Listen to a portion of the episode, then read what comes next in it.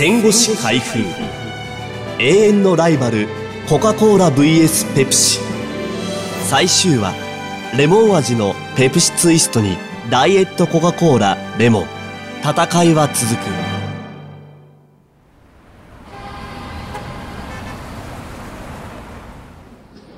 く。レモン味のコーラを日本で売りたい。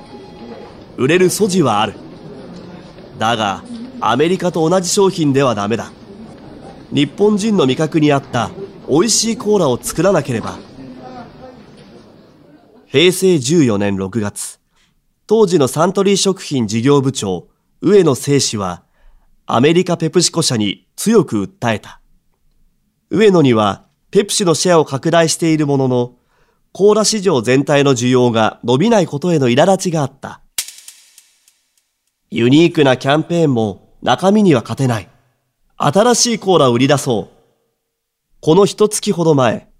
サントリーはレモン味のペプシツイストを夏季限定発売、テストマーケティングに踏み切っていた。中身はアメリカで2001年10月に発売されたものと同じ。特別な宣伝はせず、1万人以上の消費者にアンケートした。健康的、スカッとするなど手応えは上々だったが、上野は納得しなかった。アメリカで発売されたペプシツイストは無果汁だった。上野の大学時代、喫茶店で飲むコーラにはレモンの輪切りが添えられていた。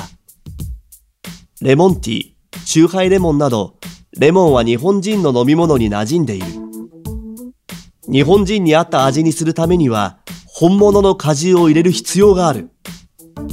上野の熱意でアメリカとの共同研究がスタートした。アメリカペプシコ社とテレビ電話回線が結ばれ、味、果汁の割合などについて2週間に一度のテレビ会議が重ねられた。果汁1%、翌年3月に発売された製品の右下には、控えめだが、誇らしげにそう書かれた。アメリカペプシコ社にとっても、海外の別会社と共同でペプシの商品開発をすることは、これまでなかったという。4月、アメリカで売られていたペプシツイストの中身は、サントリーとの共同開発による日本初の果汁1%に入れ替えられた一方コカ・コーラもペプシのテストマーケティングからおよそ半年後の平成14年12月レモン味のダイエットコカ・コーラレモンを発売した当時のマーケティング本部取締役副社長の勝部悦子は日本では新しいフレーバーを出せば新しい消費者が増えるという結果は出てこなかったんですが、最近、消費者の興味が高まってきたという変化がありました。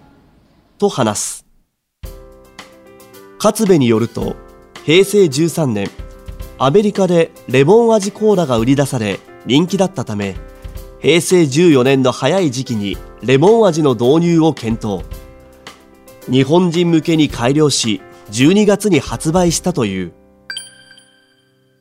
レモン味でペプシに先を越されたコカ・コーラは、平成15年6月、逆襲する。6月11日、バニラ味のバニラコカ・コーラを全国のセブンイレブンで発売したのだ。レモン同様、バニラもアメリカで発売されていて人気だったという。6月23日からは、その他店舗や自販機でも販売開始。CM では飲んだことのないコカ・コーラをキャッチフレーズにバニラコカ・コーラ日本上陸と存在感を強くアピールした勝部は説明する私たちはナンバーワンシェアを持っているので新しいものを常に開拓していかなければならない消費者により多くのものを飲んでもらうよう市場が大きくならないと奪い合いですからナンバーワンにとってそれは何のメリットもないんですよ。その後、サントリーは満を持してダイエットペプシツイストを発売。CM にはペプシマン、ペプシツイストマンに加え、ペプシツイストウーマンが登場したザ・ブランドのコカ・コーラチャレンジャーのペプシは市場とシェアの拡大を目指して今も戦略を練り続けている。お届けしたのは戦後史開封永遠のライバルコカ・コーラ VS ペプシの最終話でした。ご案内役は私小菅和則でした。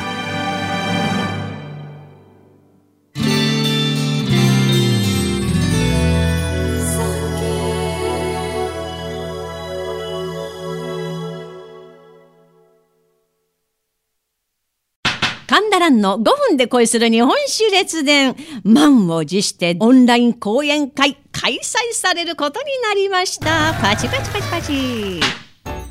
昭和20年満州と内蒙古に迫るソ連軍から4万人の居留民を救いました陸軍中将根本博昭和24年には金門島に渡り軍事顧問として中国国境内戦に参加。蒋介石への恩を返したのです。詳細は概要欄のリンク。または 3KID イベントで検索をしてください。